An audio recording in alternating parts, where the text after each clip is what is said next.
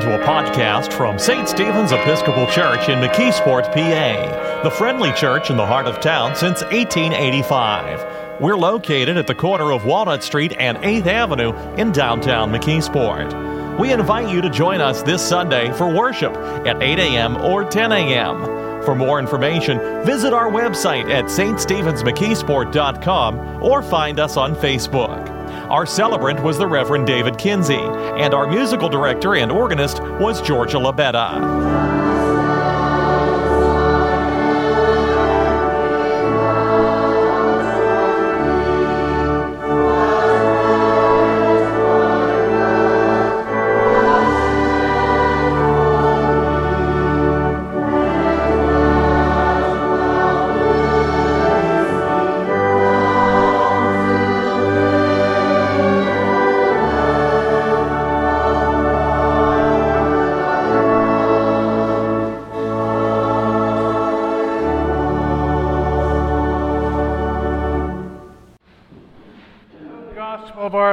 Savior Jesus Christ according to Mark.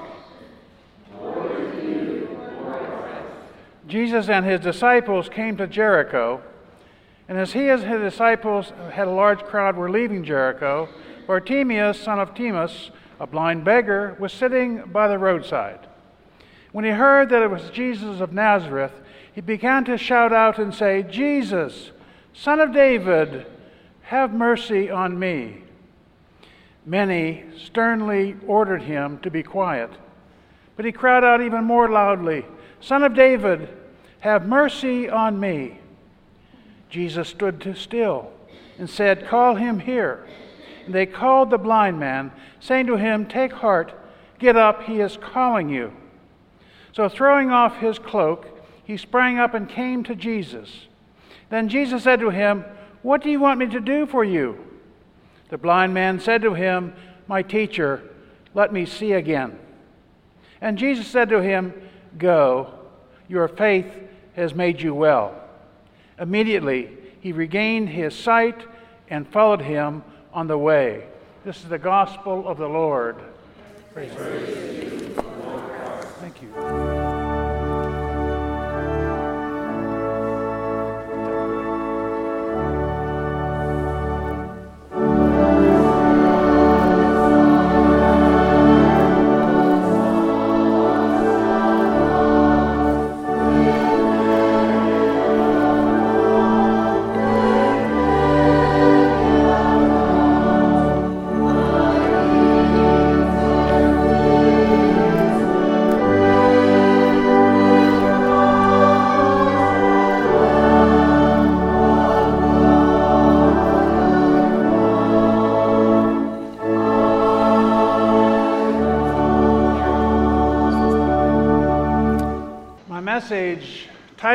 morning is How is Your Spiritual Sight?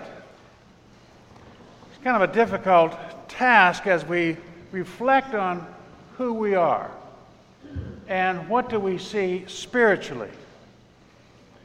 I had the pleasure with my wife Peg in 2006 of going to uh, the Scandinavian capitals and into Russia. And I couldn't help but come into this one small town uh, that is about as big as this church. Uh, and there were this uh, horse drawn buggies uh, and the cobblestone streets. And it was very, very quaint little town.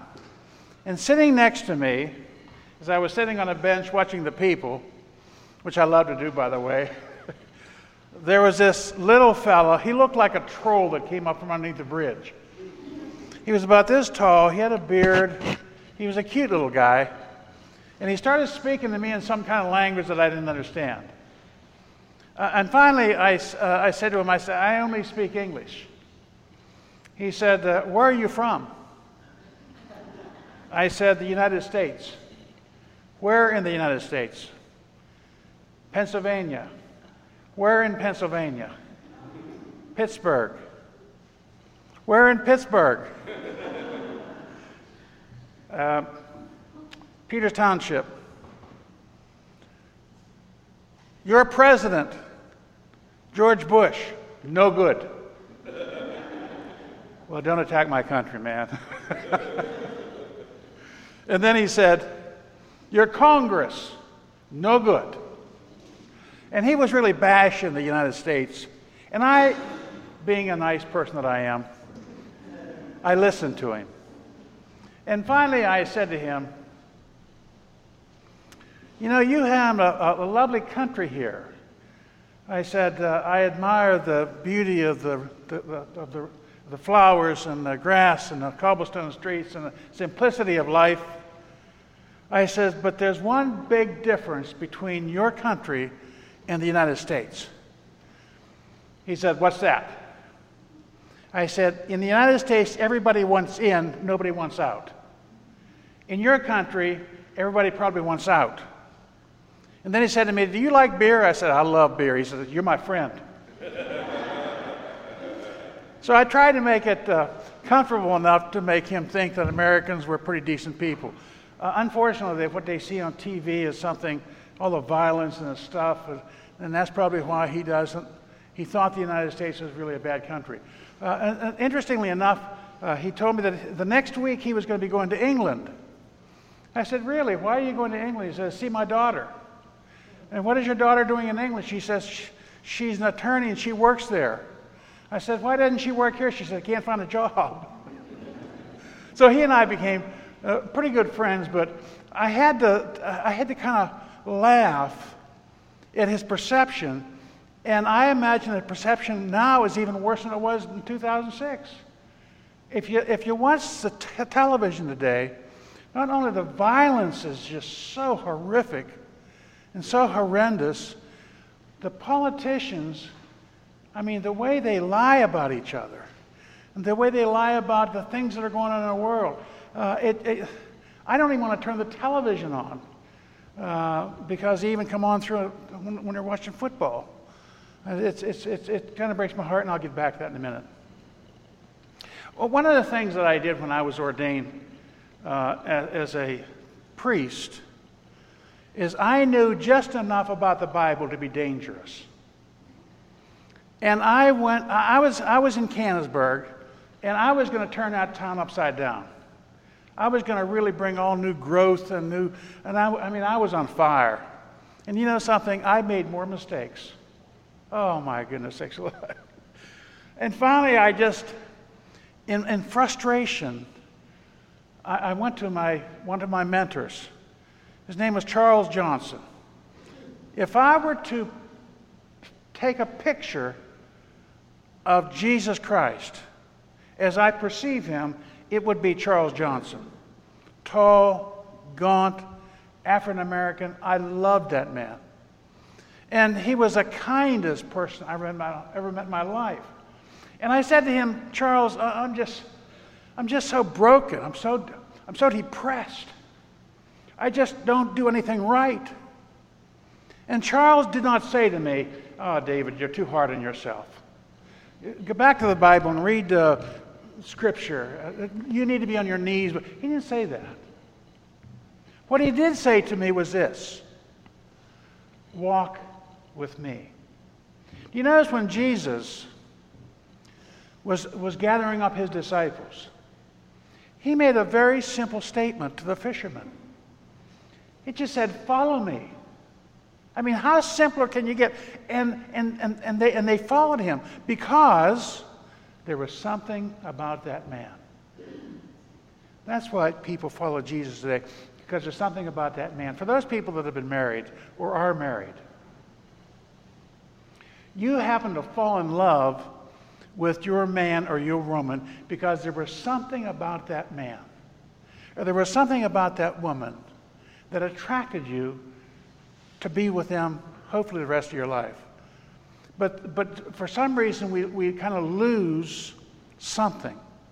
And as a result, 50% of the marriages today end up in divorce because we've lost that something. When I was counseling uh, young couples that were getting ready to be married, uh, it, was, it, was, it was, I don't want to say it was amusing, but it was kind of sad in, in a way because I would, I would, I would sit the two of the, the man and woman down, and I would different tables. I say, okay, I want, I want you to write what you really like about the person. And then I want you on another piece of paper to write down what you would like to see changed in that other person. It was always the woman that would come back with her, her list of wishes. And she would say things like, Well, my, my boyfriend likes to run around on Friday night with his buddies, and they go from one bar to another. Sometimes he, he gets a little bit high, you know, that too much to drink. He drink out loudmouth juice, you know. Uh, and he said, uh, but, but as soon as we get married, he's going to change. And I would say, good luck. Because he's not going to change. And it's, it was never the man, and I'm not, I'm not gender here. It was always the woman that knew that the man was going to change. And you know something? A person only changes when they want to change. If I want to quit smoking, it's because I want to quit smoking. If I want to quit drinking, it's because I want to quit drinking. Not because somebody says, you know, you're smoking too much, you're drinking too much, you're not home enough. Uh uh-uh. uh It has to do with me. And it's that spiritual friend. If you take a look at the scripture, where this blind man screamed out to Jesus, Son of God, have mercy on me. Now, the interesting thing about his appeal was the people. He said, just sit down and shut up. And that's basically what he said. Just sit down and don't bother this guy. And then he hollered, when, when he said it, he even said it louder Have mercy on me. Why, why wouldn't the people around that blind man have mercy on him and pick him up and run him to, the, to Jesus? They knew what Jesus could do, but it was that, it was that ugliness that comes out in us. It was the blindness of the people. Not the blind man, but blindness of the people. And what happened? Jesus healed the blind man. In, in, the, in the church that I was served for 25 years, had a marvelous, marvelous young lady. Her name was Carmen. Carmen was blind from birth. Carmen had the neatest dog. She had a couple of them. Uh, and uh, the dog would, she would walk to the church, and she would go up into the church, and she would sit down, and she would participate in the service. Uh, she worked uh, in the hospital as a, this is hard to believe. She worked in the hospital as a file, file clerk. Now, I have no idea what it's like to have my eyesight gone. I, I can't even fathom it. But every Sunday, every Sunday when she would come back and greet me, she would always say, Father, you look so good today. And I would just give her always a big hug. Because her attitude was, you know, I can't see, but I'm going to do the best I can with what I got. And so, this spiritual blindness that we have, Charles Johnson, my dear friend who has since passed, he taught me how to see and, instead of saying all these things that I should be doing, he just said, Walk with me. And I, I didn't even know what he meant. He said, A Thursday morning, come down to the rectory. And so I drove down to the rectory, and of course I was looking pretty. You know, I had my collar on, you know. He rarely wore a collar. But everybody in Canonsburg knew who Charles Johnson was. He didn't have to wear a collar to be famous. He was famous because he loved people. And so we walked down the street. It was a cold day, I'll never forget it. And, and, and when we came up to this doorway, and sitting in this doorway was this street person. His head was down, and I don't know whether he was sleeping. I had no idea. And Charles went and stood before him and never said a word for probably five minutes. I'm, I'm, now I'm looking at my watch thinking, what are you, what are you going to do? Are you going to talk to this guy? But he just stood there and looked at him. Now, if you think five minutes is a short period of time, you stand and look at somebody for five minutes, it's a long time. And, and, and finally, the gentleman lifted his head. He said, Brother Charles. And Charles said to him, are you cold? He said, Yes, sir. Charles took his really nice leather gloves off and put them on this man's hand. And then he said to this gentleman, Are you hungry? He said, Yes, sir. He said, If you give me that bottle in your hand, I will buy you something to eat. And so he just shakingly picked up this bottle and handed it to Charles. And I stood there in absolute awe. And we walked this gentleman about four doors up the street into a restaurant. And Charles did something that was so significant. He took this gentleman in, opened the, the chair up, seated him, helped him off with his coat, and he said to the waitress, Would you please treat him as well as you treat me when I come in here to eat? And when I, come, when I finish my chores, I'll come back and I will pay you. And we walked out the door and we poured what was ever, he poured whatever was in that bottle. I have no idea what it was, whether it was alcohol or wine, or, and he poured it down the drain. We went back to the rectory and we got in his car and we drove up to this lady's house who had called him. And the lady said, Would you please come here? I can't pay my electric bill and I can't pay my heat bill.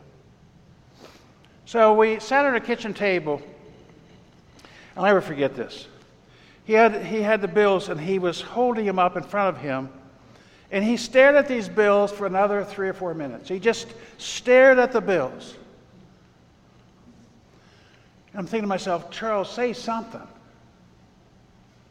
And finally, he said to the young lady, he said, uh, When I was here last, I asked for if you would go down to the food bank, and I gave him your name. Did you go down there and get any, any food? She said, No, sir.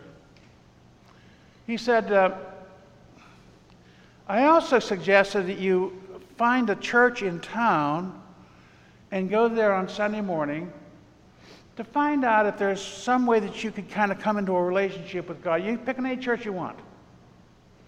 Did, did you do that? He said, No, no, I didn't. And he gave her a couple other uh, comments like that. And finally, he said this I'm going to pay these two bills,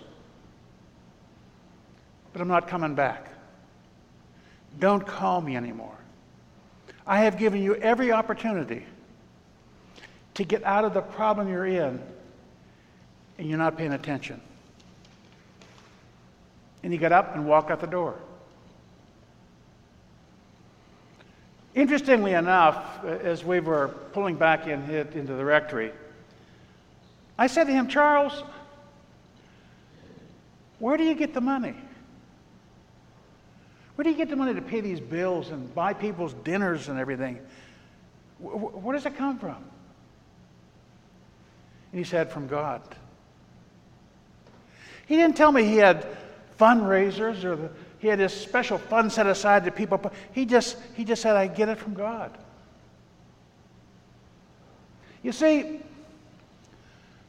prior to meeting Charles, I was spiritually blind. I could have walked right past that person and never seen him sitting there. And I'm sure that everybody in this church has experienced that spiritual blindness, where we, we know that the neighbor is out of a job.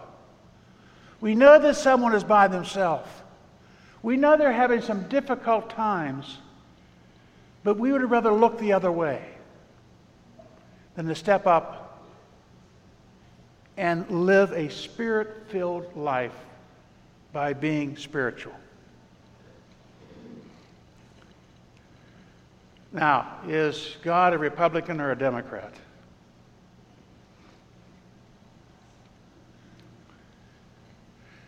I, I might say he's neither.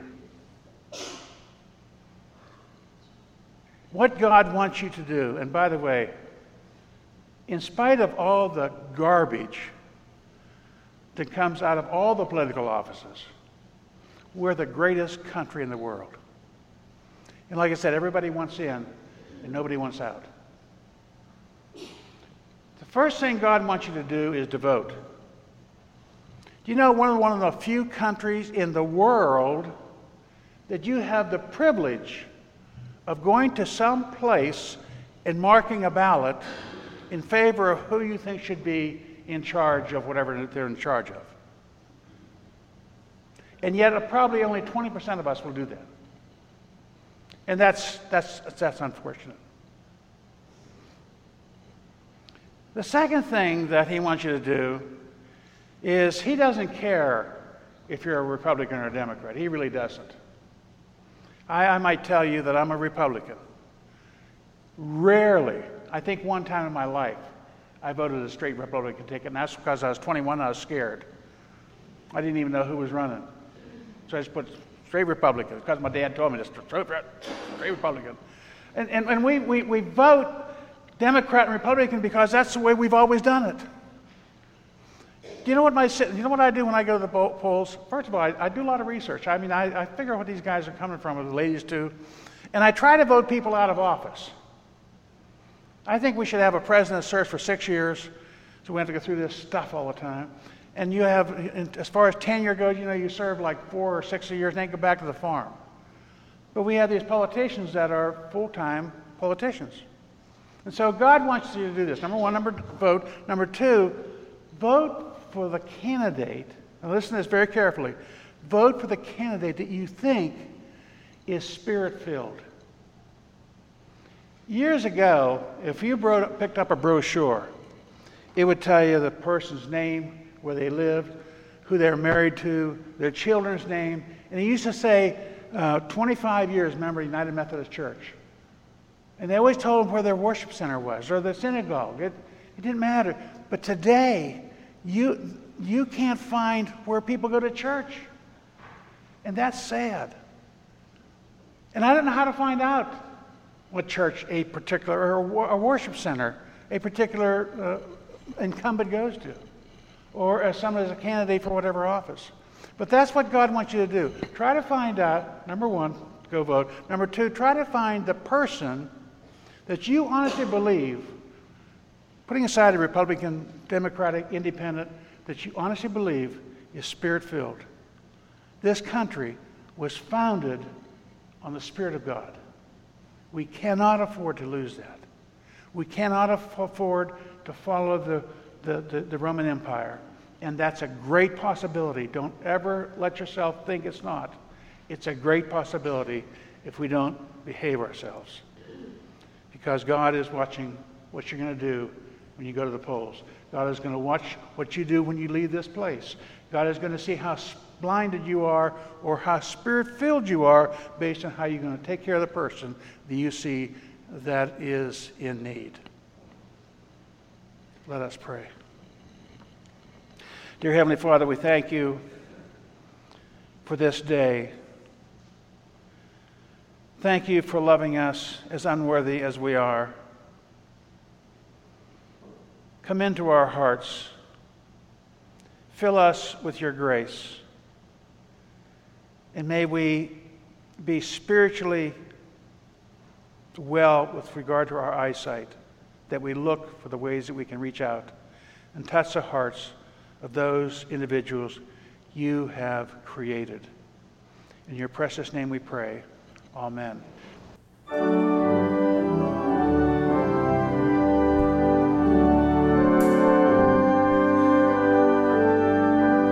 You've been listening to a podcast from St. Stephen's Episcopal Church, located at the corner of Walnut Street and 8th Avenue in downtown McKeesport since 1885. Heard today were the Reverend David Kinsey and our church choir under the direction of Georgia Labetta. We invite you to join us for Sunday worship at 8 a.m. or 10 a.m. For more information, visit our website at ststevensmckeesport.com or find us on Facebook. Thank you for listening, and may God bless you.